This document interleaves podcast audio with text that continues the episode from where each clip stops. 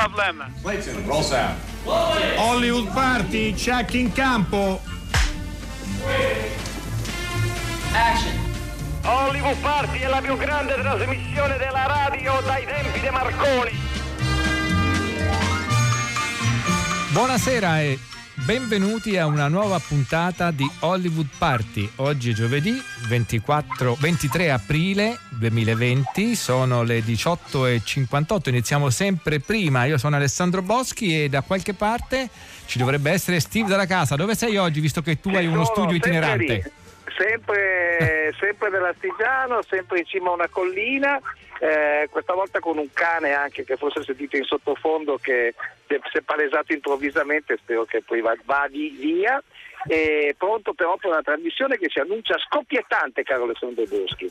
No, non c'è dubbio, non c'è dubbio. Allora diamo i soliti riferimenti, eh, mh, potete mandarci dei messaggi anche tramite WhatsApp al nostro numero che è il 335 5634 296, poi potete andare sul nostro sito, ascoltare i podcast dei cinema alla radio, ci sono i cofanetti, ci sono le puntate, anche questa che state ascoltando adesso tra poco meno di un'ora la potrete riascoltare se, se vorrete. Eh, io ho delle notizie Steve eh, e poi magari Sono diamo insieme quei...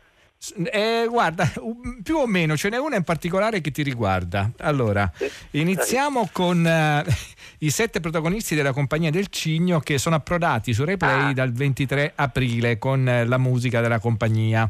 Eh, in pratica la musica della compagnia è una collection di 12 brevi episodi ideata da Ivan Cotroneo in cui i giovani interpreti si autoraccontano e ci accompagnano in un viaggio attraverso musica e emozioni. Questa era la Bello. prima, com'era croccante? Insomma, Con questa è dai. croccante, la serie era molto bella, l'abbiamo presentata, Sì, Ivan Cotroneo proprio a raccontarcela. sì.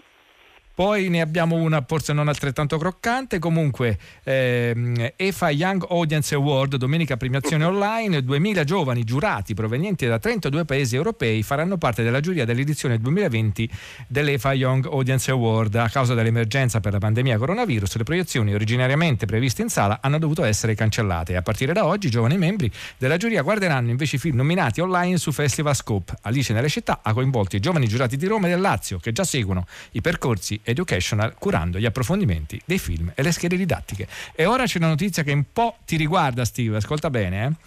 Distributori e esercenti stanno lavorando insieme a un protocollo che sia credibile, unitario e nazionale sul ritorno al cinema d'estate per evitare preoccupazioni sulla sicurezza e sulla salute. Lo presenteremo nei giorni prossimi perché vorremmo ci fossero anche origini- i prodotti originali. Lo ha detto il presidente dell'ANICA Francesco Rutelli intervenendo alla vita in diretta. Il 9 maggio ci sarà la serata dei David in cui si premieranno i migliori film dell'anno e noi annunceremo cosa succederà con questo progetto che si sta preparando. Eccoci Steve, la possibilità dei drive-in eh, ai quali tu hai già dato vita, eh, di cui ci, ci sono degli esempi in Germania, è per Rutelli solo simbolica purtroppo perché ci sono altri aspetti da considerare come quello ecologico. Invece le arene sono un'opportunità reale, caro Steve, e in spazi molto grandi con prenotazione dei biglietti e distanziamento si può stare all'aperto in una condizione sociale e per garantire la sicurezza. Questa era croccantuccia, eh Steve?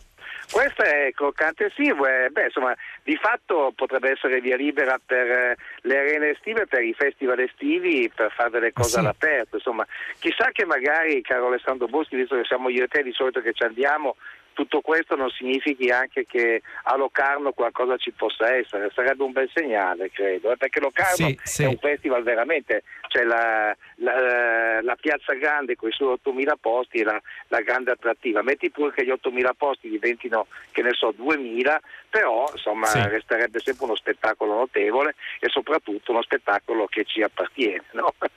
Ba- banalmente sarebbero 2000 più di niente, che è tutto dire, insomma. Steve, abbiamo i consigli da dare per eh, i film di questa sera. Va- Vai, eh, inizia tu con il tuo perché il mio sicuramente è meglio, vai.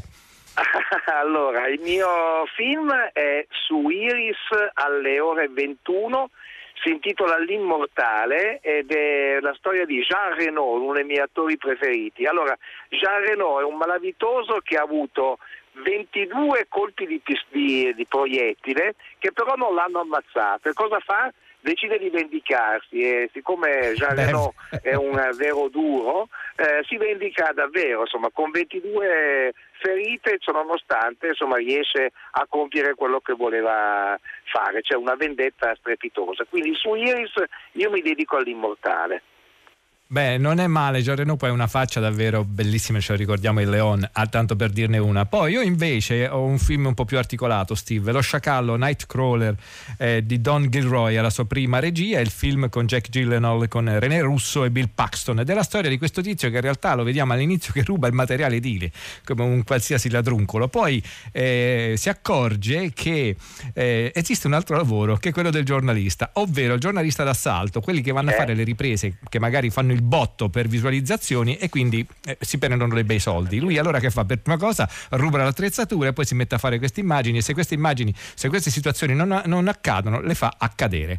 Il personaggio è straordinario perché lui ha dimagrito Jack Gillenal anche di 10 kg e da vita un personaggio a modo suo puro che però insomma ha un'anima particolarmente nera. Questo film lo potrete vedere alle 23 e 25 su Rai 4. Eh, dobbiamo dare però altre cose. Di, mm, ti sei eh, informato eh sì, sui libri, Steve? Eh sì, perché oggi è la giornata mondiale del libro e quindi eh, io in questi giorni mi sto riguardando i Promessi Sposi e casualmente proprio ieri mi sono imbattuto nel famoso dibattito a casa di Don Ferrante e Donna Prassede, eh, quelli che eh, parlano della peste che sta devastando Milano e siccome eh, c'è una, un'atmosfera filosofica in quel salotto, allora dicono che la peste non è sostanza e non è neanche accidente perché non, non rientra in queste due categorie aristoteliche. Siccome non è né sostanza né accidente, la peste non esiste. Siccome c'è anche qualche babbeo che dice che il coronavirus non esiste, eh, che, lo, che, lo, che, lo, si può curare con, eh, con i suffumigi o con, eh, con, la vitamina C, eccetera, bene, farebbe bene a rileggersi questo passaggio di Promessi Sposi e già che c'è, leggerseli tutti perché i Promessi Sposi sono veramente una scuola di vita straordinaria, forse il più bel romanzo mai scritto in Italia, a, a, a mio sono... modesto parere. Sono d'accordissimo, è scritto benissimo, io non lo sto leggendo ma lo sto riascoltando, caro Steve della casa. E comunque quando dici della peste, questi mm, personaggi che dicono che in realtà insomma, il coronavirus sia quello che è, poca roba, mi viene sempre in mente un articolo di tanti anni fa di Indro Montanelli che si riferiva proprio a un vescovo che era a Milano nel periodo della peste e che non credeva che la peste esistesse, dice questo però non gli impedì di morirne. Ecco, quindi insomma io ci starei un po' attento. Allora il libro invece che io ho scelto è, ehm, è un libro enorme, è il Don Chisciotte e del quale io ricordo una frase che mi viene spesso in mente che dice così che nell'aldilà ognuno se la veda col suo peccato, ma in questo mondo non è bene che uomini d'onore si facciano giudici di altri uomini dai quali non hanno avuto alcun danno. Ecco Steve, vedi che questa tutto sommato è una cosa che si attaglia anche dei personaggi come te, tu sei una persona un puro e quindi è bene che tu rimanga esatto, esatto. intoccabile. Ci ascoltiamo il mash-up dei due film consigliati. Vendimi te stesso. Uh, ok. Vai. Ok. Uh, beh, io sono Rick, ovviamente. Uh, ho, ho, preso tre autobus per arrivare qui. Ho finito le superiori. Mi serve un lavoro e sono disposto a fare qualsiasi cosa, quindi assumimi. Mm. Qual è il tuo indirizzo, Richard? Eh, non ne ho uno, quantomeno non stabile al momento. Sei un senza tetto? Per un periodo lo sono stato. Fai marchette? Eh, se batto per strada, no. Non era una domanda. Io sono etero. Molti etero fanno marchette. Ce l'hai la patente di guida? Sì. Conosci Los Angeles? Sì, come no, sono nato qui. Puoi iniziare stasera? A fare cosa? Io possiedo una fiorente attività di riprese giornalistiche. Facciamo servizi di cronaca. Forse hai visto un mio pezzo oggi, il furto d'auto col morto. No, cioè io non ho la televisione, però sembra forte. Ce l'hai un cellulare? Sì. e hai il GPS? Sì, ce l'ha. Congratulazioni, sei assunto. Lasciaci soli. Bastian, guardami. Sai chi sono, vero? Mm. Come mi chiamo? Charlie Mattei. Mi chiamo Charlie Mattei e sto per ucciderti. Avviso scoperto è una questione di rispetto. Devi sapere chi ti uccide e devi sapere perché muori. Lo sai perché muori, Bastian? Sì. Non si fanno i conti col passamontagna, è come spedire lettere senza mittente. È un assassinio. Capisci la differenza? E voi la capite? Perché io vi ucciderò tutti. uno dopo l'altro, ma non subito. Voglio che abbiate il tempo di pensare a quello che avete fatto. Voglio che ci pensiate giorno e notte. Che chiediate perdono alle vostre mogli e ai vostri figli. Che diciate loro perché state per morire. E quando meno ve l'aspettate.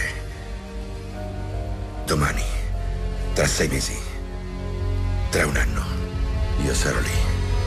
Non sarete al sicuro da nessuna parte finché sarò vivo.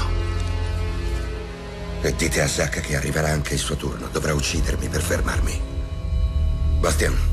Charlie, ti prego.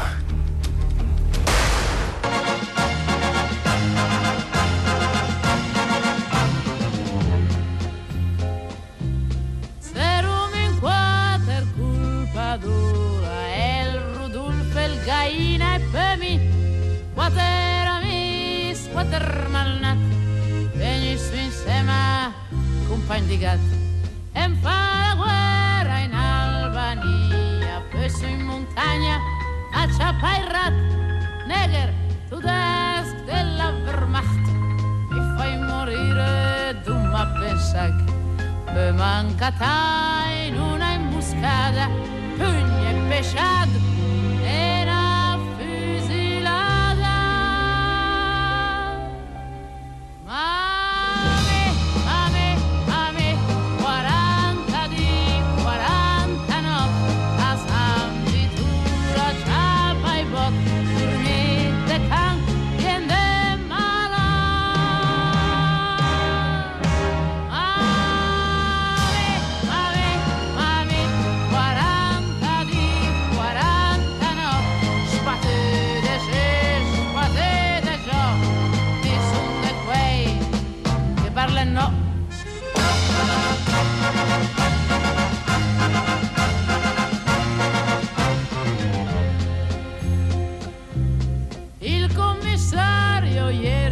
mattina e il mamandaccia mali per lì.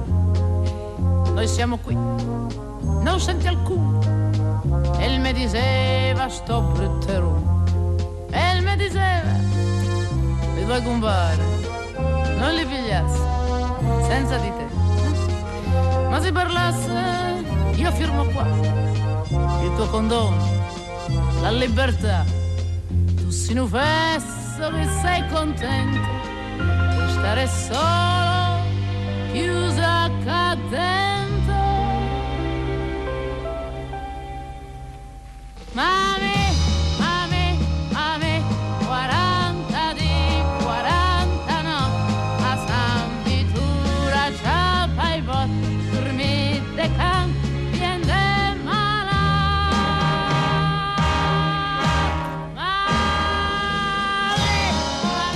Bellissima la voce di Ornella Vanoni, il titolo poi ce lo dirà Steve, io invece voglio leggere due messaggi, il primo è proprio per Steve. Buonasera, non so perché ma quando Steve della casa ha detto di essere in cima alla collina mi è venuta in mente la canzone The Fool on the Hill dei Beatles, un abbraccio Roberta.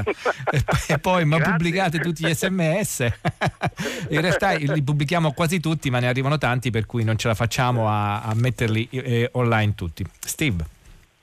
Beh, insomma, Full on the Hill è una bellissima, Non è male, eh? è una, be- è una bellissima canzone, il messaggio è molto, è molto carino.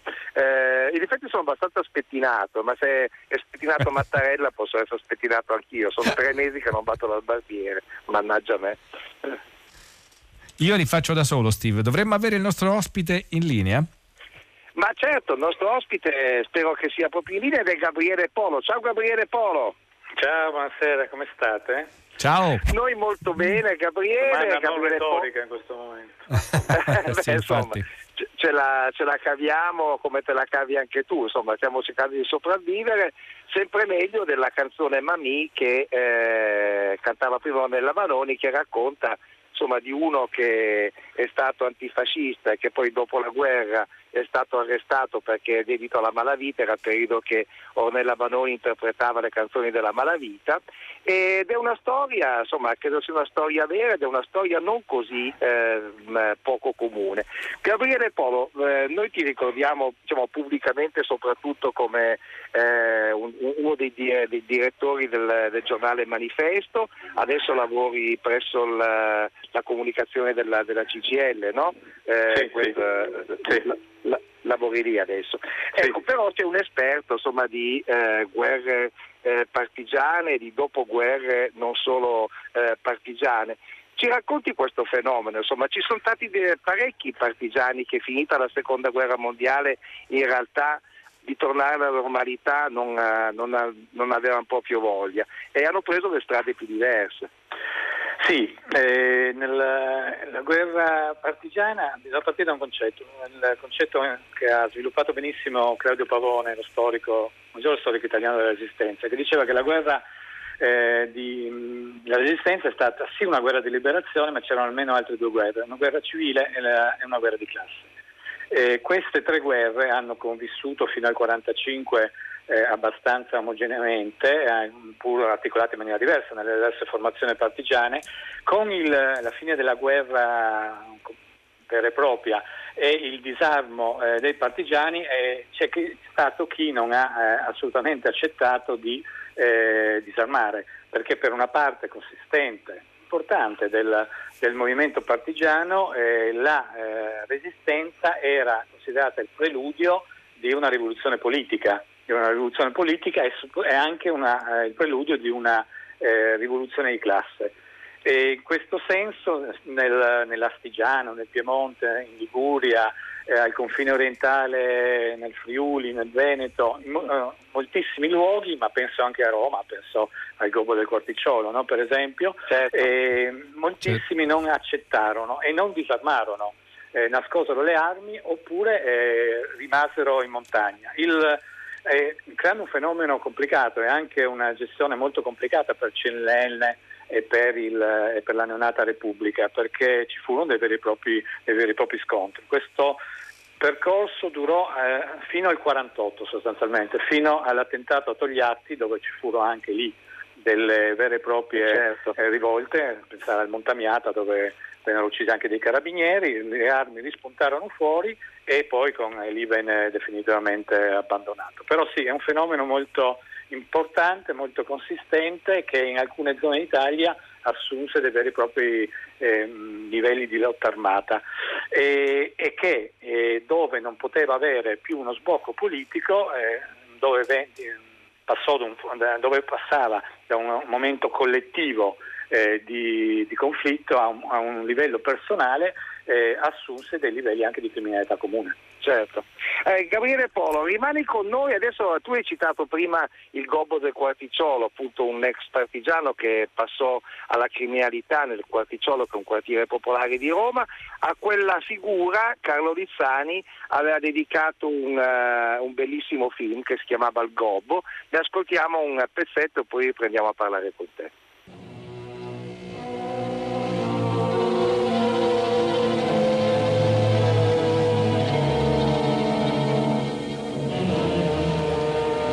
Oh, non te vuoi fidare di nessuno? Ho sempre detto, quando uno è segnato da Dio, A Bellaccia, che c'è scritto qua? Ma che te credi che è il sillabario? C'è sta scritto quello che ti ho letto prima. Oh, Ali Morte. Eccomi qua. E allora? Allora mi dovete dare soddisfazione per tutte queste carognate che avete raccontato sul conto mio e che avete scritto sui muri. Ce lo sai bene che è un'infamità. E che non mi potete vedere. Perché non sto a sentire voi altri, te e tutti i caporioni tua. Perché io vedo ombre e sparo a chi tocca tocca. Oh, e tu sta sciarpa? L'hai dimenticata in casa dei Moretti? Che per caso fosse il partigiano pure Moretti? Ve lo faccio pulire con la lingua quello che avete scritto contro di me. Eh, Il gobbo eh, di Lizzani inizia con eh, questa scritta, c'è un- proprio un avviso, una taglia. Alvaro Cosenza taglia 30.000 lire. In realtà si sa che Alvaro Cosenza è ispirato a Giuseppe Albano.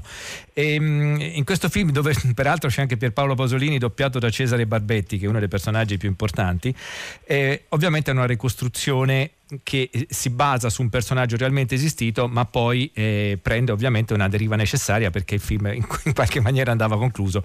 Ma eh, sul, eh, è una domanda che faccio sia a Steve della Casa che a Gabriele Polo. Il, la, come fu davvero ucciso a soli 19 anni eh, Giuseppe Albano? Perché c'è chi parla di un'esecuzione, non si capisce neanche chi lo uccise. È stato fatto, ecco, e perché c'è questa confusione che ancora non, non è stata così dipanata? Ma il, la storia del gruppo Corticciolo è molto particolare. Eh, il personaggio era un uh, proletario vero, eh, non era un dirigente politico, si politicizza nella, nella, sotto il fascismo, eh, dire, un ribelle istintivo e diventa un personaggio mitico della resistenza perché fa delle azioni veramente notevoli, da solo uccide 3-4 tedeschi che stavano mangiando in un bar e a un certo punto eh, diventa un personaggio molto scomodo per la stessa resistenza. Non è mai stato si è mai capito chi l'abbia realmente ucciso, anche perché eh, quella zona di, eh, di, Roma, il Quarticciolo appunto, era eh, fortemente di sinistra, aveva un'anima fortemente eh, comunista, ma non, era, eh, non, c'era solo il Partito Comunista eh, che controllava, c'erano altre formazioni come esistevano in altre parti d'Italia, una formazione che si chiamava Unità Proletaria, un'altra era Bandiera Rossa, insomma gruppi della, della sinistra eh, più radicale che eh, avevano le proprie bande. E il, eh, l'uccisione del Gobbo e Gordiciò si dice che sia stata una, una, vendetta interna alla resistenza, una resa dei conti interna, anche perché lui era diventato eh, sostanzialmente incontrollabile. Ma la verità vera non la, non, non la sapremo mai. Gabriele Polo, eh, questo, questo, personaggio è un personaggio in, importante. Diciamo che il mito della resistenza tradita, delle armi nascoste, la stessa leggenda, credo fosse tale dell'oro di Dongo che fu sottratto eh, dai capi partigiani per preparare un'insurrezione armata o semplicemente per finanziare il Partito Comunista, è qualcosa che accompagna la vita politica italiana diciamo, fino, almeno fino agli anni 70, no? addirittura le Brigate Rosse sembrano eh, nei loro primi comunicati un po' rifarsi a questa, a questa tradizione e a questa eh, a, a, questo discorso della, della, resistenza tradita. È curioso che chi ne ha parlato al cinema eh, sia Carlo Lizzani, che era iscritto al Partito Comunista, a sua, a sua volta ex partigiano, e che eh, con, pochi anni dopo fece anche un film su un altro gruppo criminale che si ammantava di ideologia politica, la banda Cavallero, lo fece Banditi a Milano, lo fece quasi in tempo, quasi in tempo reale, eh, raccontando proprio di questo gruppo di persone che peraltro erano in parte proprio iscritte al PC e che eh, si dedicavano alla criminalità anche loro per una ipotetica rivoluzione proletaria in realtà spendendo i soldi nei night, quindi un po' diverso. Cioè è un dibattito che è andato avanti a lungo, insomma. Sì, è una tradizione perché è una tradizione che accompagna tutta la storia politica della sinistra italiana e la storia del, della tradizione leninista sostanzialmente, la, la, il problema della presa del potere.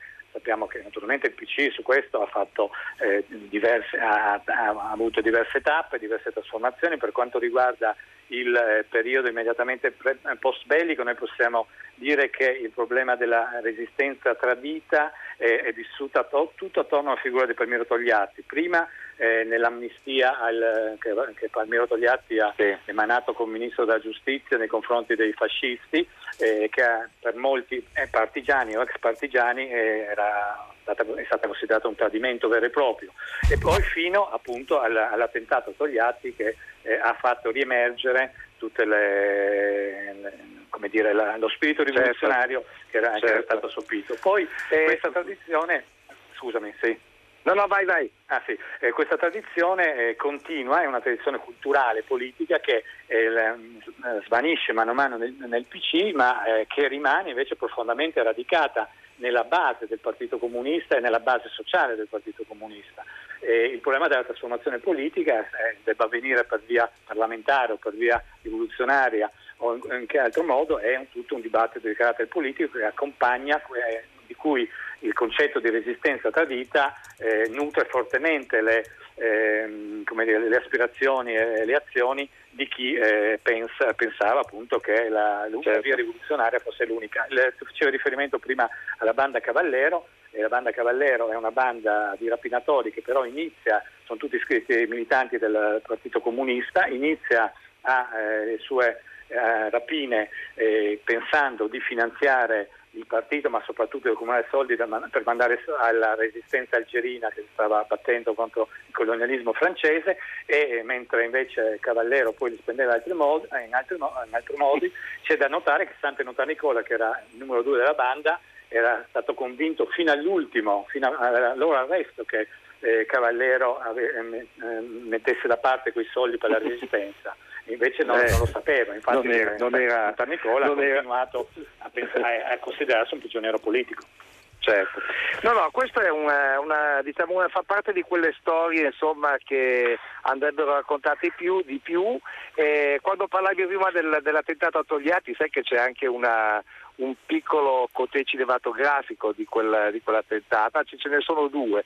Uno che eh, ci, dopo l'attentato a Togliatti entrò in sciopero la troupe del film più importante che si stava girando in quel momento e che ebbe peraltro successo eh, mondiale, cioè Riso Avago di Peppino De Santis, eh, fu l'unica troupe cinematografica che entrò in sciopero. Invece eh, a Roma fu arrestato mentre con una 500 con sopra una mitragliatrice andava in giro a cercare barricate e cose del genere, fu arrestato eh, l'allora studente del centro sperimentale, poi futuro sceneggiatore e regista, Lucio Fulci. Eh, quindi c'è un cotè cinematografico anche in quello, perché come dire, eh, il cinema è sempre stato negli anni d'oro una specie di eh, cartina di tornasole di quello che avveniva in Italia.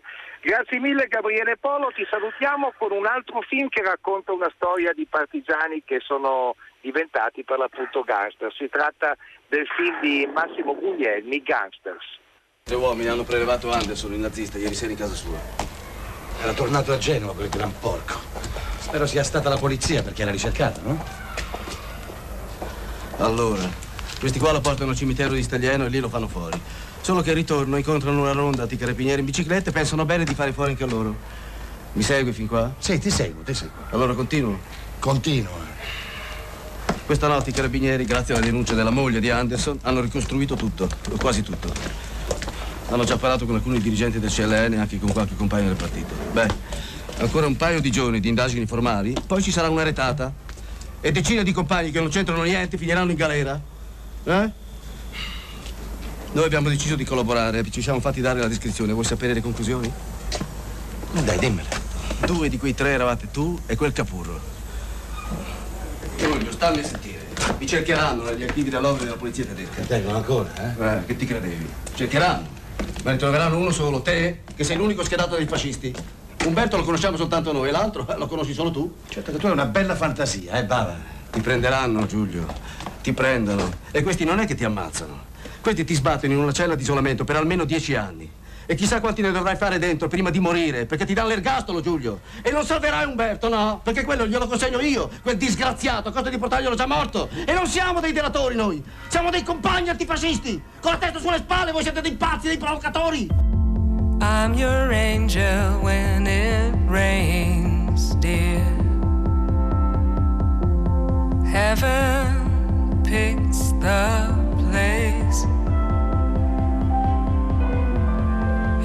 child in that way, dear. Please do it again. Hey, Rosie, I think I know just what the feeling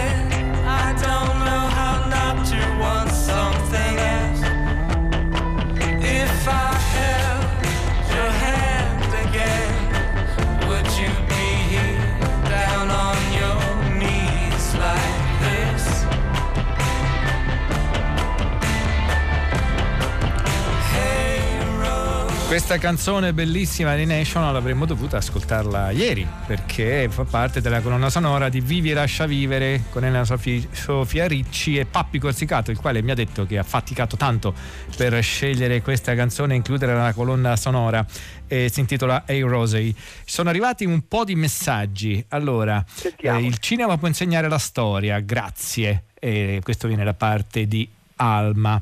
Poi eh, bei tempi la resistenza, oggi i loro estimatori fanno la quarantena nelle ville in collina, non me ne vogliate, mi è scappato Titti, è scappato anche a me Titti, vabbè pazienza. Poi vediamo, mm, mi sono vista Angeli con la pistola sul consiglio di Steve della casa, bellissimo, per cui questa sera mi guarderò l'immortale, mi fido, Marilena, vabbè fidati però insomma È un dai. po' diverso, è un po' diverso. Eh, Come si decisamente. chiama Marilena, l'ascoltatrice? Marilena, Marilena, Marilena. Sono due film molto diversi, sono belli tutti e due, ma sono molto diversi. Poi non c'è dubbio. Ehm, cosa mi dite riguardo alla serie 22 novembre 63 che stanno trasmettendo su canale 20, che è creata da Stephen King? È una serie di qualche anno fa, è molto divertente, interessante, non solo per quello, per racconta, per quello che racconta, ma per come la racconta. Quindi guardatela pure. E poi c'è un messaggio di Nadia che invece ci riporta un po' sul- sui binari della serietà. Io sono a casa con il Covid preso all'ospedale e vorrei dire a chi dice che non esiste che sono dei, sono dei dementi e non è una Eh. passeggiata. Nadia, le Bene, facciamo Steve. tanti auguri, un abbraccio. Assolutamente, assolutamente. fedele. Eh, le Sì. facciamo veramente un, un abbraccio veramente di tutto cuore. Eh, ci, ci sono altri messaggi? No, eh, eh, restiamo No, no, no. così. Allora, eh, adesso c'è un messaggio che invece Hollywood Party vorrebbe mandare insomma, a, tutto, a tutta Italia.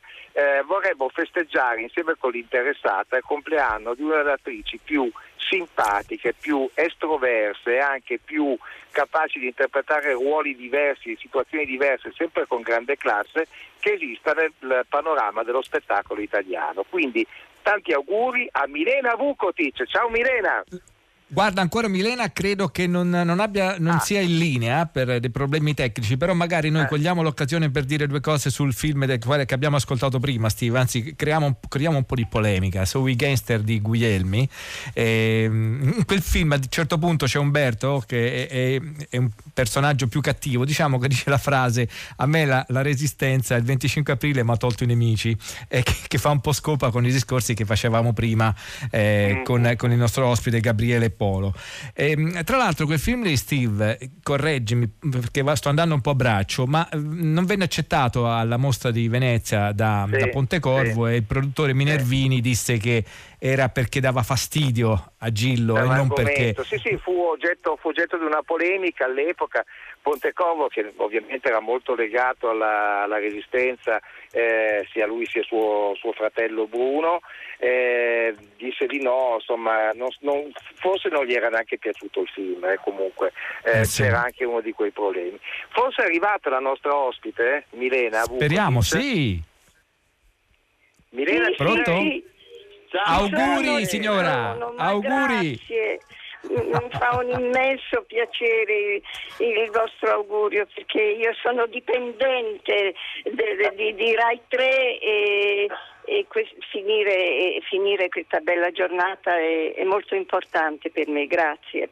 Mi fa un immenso piacere. Allora, Milena Vukotic è un'amica di, di Radio 3, l'ha detto lei stessa, è un'amica proprio in eh, generale e come dicevo prima è una delle persone più gradevoli e più capaci di eh, Sì. interpretare i ruoli più diversi che io conosca Eh. che, eh, che ci sia. No, è proprio così, cara Milena. E Grazie, a, par- grazie. a partire dai tuoi inizi, perché tu non inizi come attrice, inizi come... Eh, con la danza è stata Esatto. una parte importante Ballerina. della mia vita e continua ad esserlo. Sì, sì, sono, ho cominciato così, comunque ho cominciato su un palcoscenico che è la cosa più importante, credo. Noi siamo persone che do- dobbiamo in qualche modo esprimerci sul palcoscenico o ancora meglio su un set. Ecco, c'è una cosa molto eh, interessante che lei ha detto, signora, recentemente, che le persone devono imporsi di essere felici. Ecco, in un momento come questo, come si fa a, a imporsi la felicità, signora? Ma credo il solo fatto di essere presente, di vivere, credo che già questo sia una ragione per la quale dovremmo essere tutti i giorni eh, coscienti e, e riconoscenti, e, avendo poi la fortuna di fare quello che si ama è ancora più bello perché mm, riusciamo ogni giorno nel nostro lavoro a, ad esprimere il nostro, il nostro piacere eh, di vivere, perché credo che, che questo dobbiamo ricordarcelo sempre in qualsiasi momento, anche in questo momento così difficile, c'è sempre la possibilità di, di, di guardare veramente tu, tutto il miracolo di, di cui eh, noi disponiamo ma che non sappiamo sempre cogliere. Potrei approfittare di questa certo. bella, bella eh, serata per me per dire che ho finito l'anno, l'anno scorso eh, facendo una, una, cosa bellissima che, era, che è una favola che ha diretto Francesca Fellini all'insegna di, del nome di Fellini, dunque questa favola si chiama Fellinette e, e, che speriamo che presto possa essere vista. E ho cominciato eh, l'anno nuovo con un altro lavoro di cui sono molto felice che si chiama Selfie Mania in quattro episodi. Eh, un, un, lavoro internazionale in quanto ci sono quattro nazioni diverse che hanno partecipato. Io ho fatto l'episodio italiano che è di eh, Elisabetta Pellini e sono eh, con Andrea Roncato, siamo la coppia di questo amore nonostante tutto. Ecco, ci tenevo Beh, molto sembra... a poterlo dire e grazie fatto, di questa fatto... possibilità hai fatto benissimo, ma, ma rimani ancora Grazie con noi, vorremmo ancora eh, chiederti delle cose. Prima però ci farebbe molto piacere ascoltare, tu hai fatto anche un film con un regista di cui non ricordo tanto bene il nome, uno spagnolo, un certo Luis Buñuel. Eh, ah sì, sì, casualmente, sentiamo... casualmente, sì, sì. Casualmente, sì. Sentiamo un brano da il film che hai fatto e poi ci racconti com'è andata col, col grande Luis Buñuel. Desidera? Buongiorno. Sono Monsignor Dufour, vescovo di questa diocesi. E i signori Senescial sono in casa? No, Monsignore, non sono qui. Ah, e dove sono? Ma non lo so. Anzi, avevano degli invitati, ma sono andati via tutti. Beh, ma ritorneranno? Penso di sì, Monsignore. Eh, li posso aspettare? Ma certamente. Grazie. Mi siederei un momento, se non ha niente in contrario, figliola. Sono un po' affaticato. Ma la prego, monsignore. Grazie. È venuto a piedi? Sì. Avevo la macchina, l'ho venduta a beneficio dei poveri. Vuole bere qualche cosa? No, grazie. Io non bevo. Mi dica, cara, qual è il suo nome, per favore? Ines. Mi dica, cara Ines, è la rimessa del giardiniere, quella che ho visto entrando a sinistra.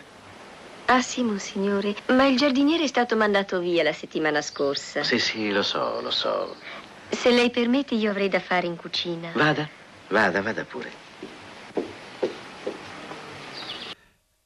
La, la signora Vukotic è evidente, ha um, un modo di porsi che delicatissimo, dolcissimo, ma al tempo stesso anche molto determinato. Ma c'è una storia che io vorrei verificare direttamente, visto che ho la protagonista, che riguarda un libro. Ma è vero, signora Vukotic, che lei aveva un libro da far firmare a Buñuel e, e, e, aveva paura a farlo. Era il libro di un, di un, mi pare di un critico svizzero, non, non, non, questo non è secondario, insomma. Ma e lei esitava a farsi firmare questo, questo libro e poi sognò che in realtà gliel'aveva firmato.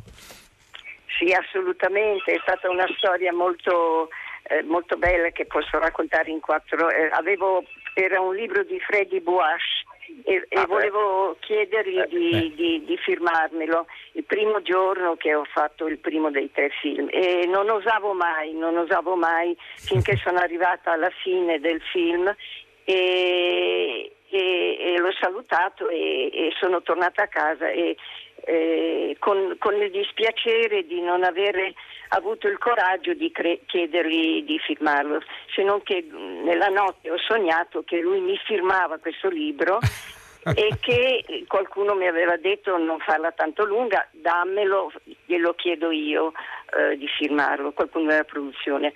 Al che sempre nel sogno lui mi firma, eh, noi siamo tutti uomini liberi, cara Milena.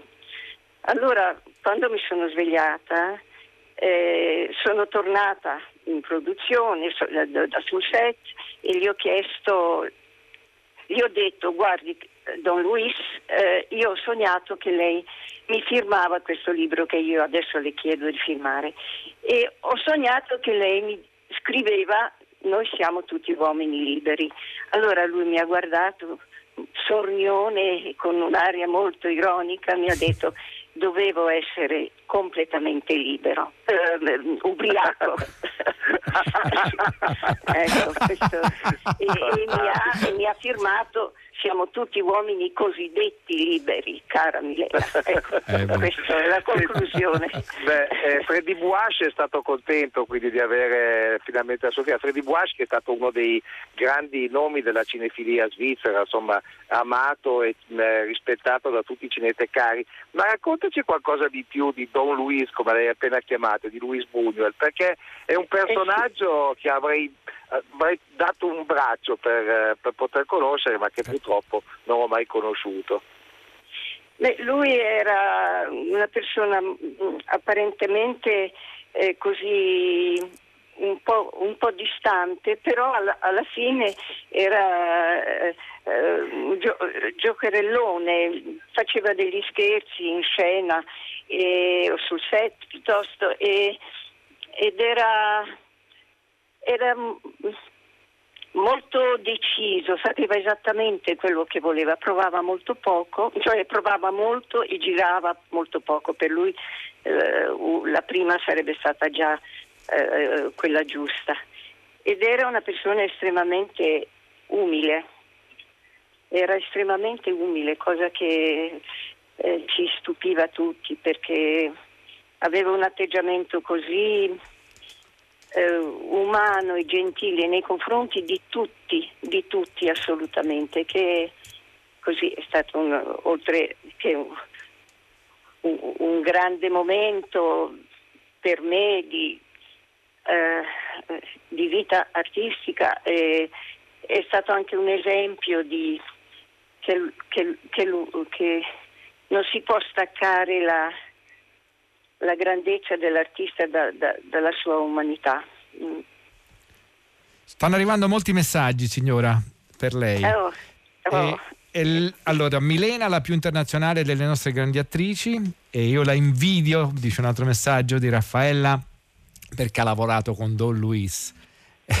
quindi questo ecco Vukotic grandi registi Buñuel, Oshima eccetera ecco quindi signora è, è, un, è, davvero un trionfo che spero le faccia proprio piacere in questo giorno che è bellissimo comunque perché oh, è un suo eh, compleanno noi abbiamo un altro, un altro, brano di un film da far sentire, di un altro regista un po' abbastanza conosciuto, credo. Ascoltiamolo insieme e poi le chiediamo sì, qualcosa sì. anche di lui. Cosa dici? Sì, sì, direi e così, di sì. quando lui ritorna dal Venezuela che si capisce che era pentito, lei gli fa: Ah sì, adesso ti rifai vivo? Gabriele. A me non mi sta più bene. Io ho sentito bene, ha detto Gabriella. Però sembrava così sincero quando ha negato. Perché quando uno dice una cosa è quella. Che gli no? piacciono le donne è vero. Dico bene, signora. Eh, ma bisogna anche saper sopportare.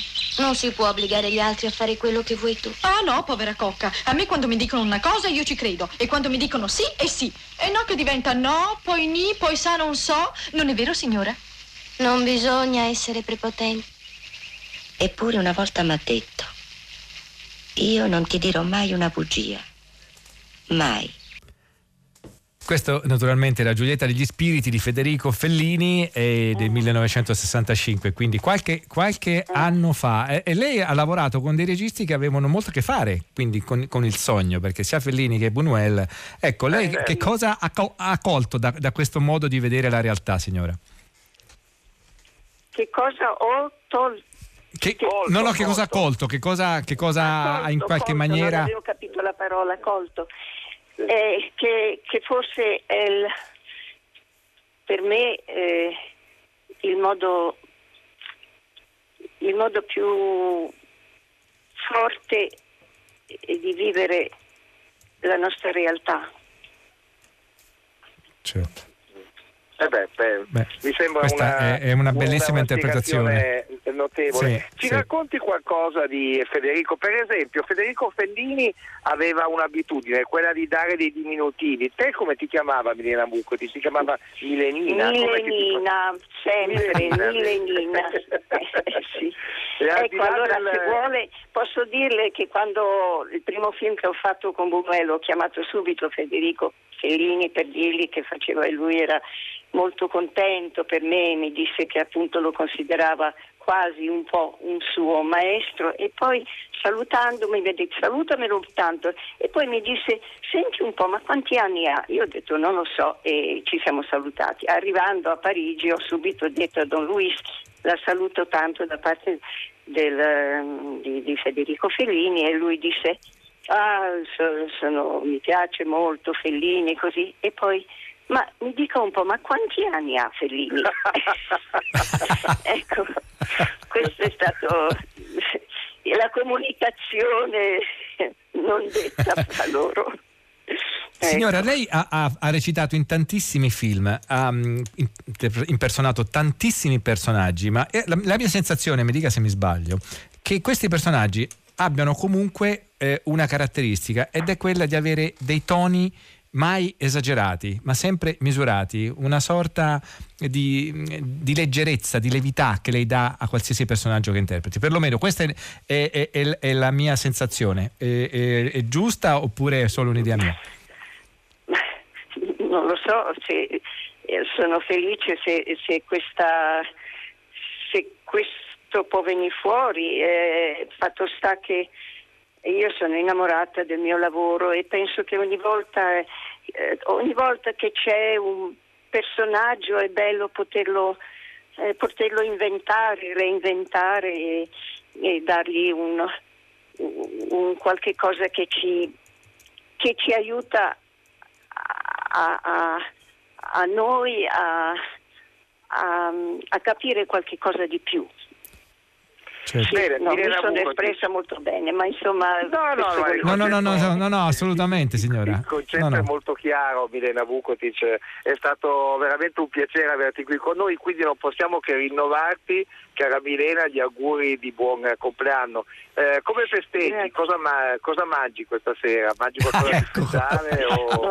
Perché No, no. no, qui, stanno, qui stanno apparecchiando di fronte a me un tavolo, quindi io eh, sono Eh. curioso anche di quello che avviene nei tavoli altrui. Dove c'è Steve c'è il tavolo, sempre.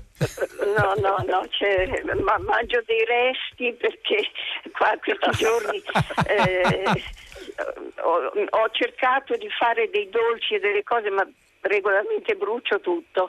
Ma comunque anche questo periodo è stato anche un periodo buono per, per cimentarsi in cose eh, che non si fanno fare, ma comunque è sempre bello e io sono grazie per, per questa bella fine di giornata.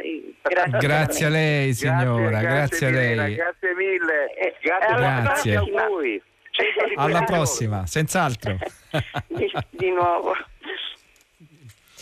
Steve, Allora, eh, che come cosa ti, stanno preparando? Che cosa ti stanno apparecchiando Steve? Senti, Un eh, mio amico Paolo Rizzo che collabora da tempo a questa trasmissione, a questo drive-in eh, in cima a una collina, non è una villa, eh. non so se la- l'ascoltatore prima alludeva a questo, non siamo in una villa, siamo in una zona completamente rurale, qui non ci sono ville, ci sono... c'è Non ti butta via, dai, Steve, dai. insomma, eh. Eh, no, no, ma è vero però. E quindi eh, insomma sta preparando quello. Bene, Alessandro Bene. Boschi, allora sento la sigla o sbaglio? La domanda che io ti faccio è sempre la stessa. Che, chi ha fatto la trasmissione, Steve? Allora lo Non dico lo so. io. Eh, appunto, Francesca Levi, Maddalena Agnisci, Simone D'Arrigo che ci ha mandato in onda insieme ai tecnici della sala controllo che ringraziamo, Massimiliano Bonomo, Riccardo Morese, Erika Favaro, Gabriele Polo e la grande, grandissima Milena Vukotic alla quale facciamo ancora tanti auguri di buon compleanno. Naturalmente Steve della casa è davanti alla tavola imbandita. Sì, con il mio amico Giuseppe Lucia anche. E, vabbè, un abbraccio a tutti, a domani. Ciao, a da domani. Boschi, ciao.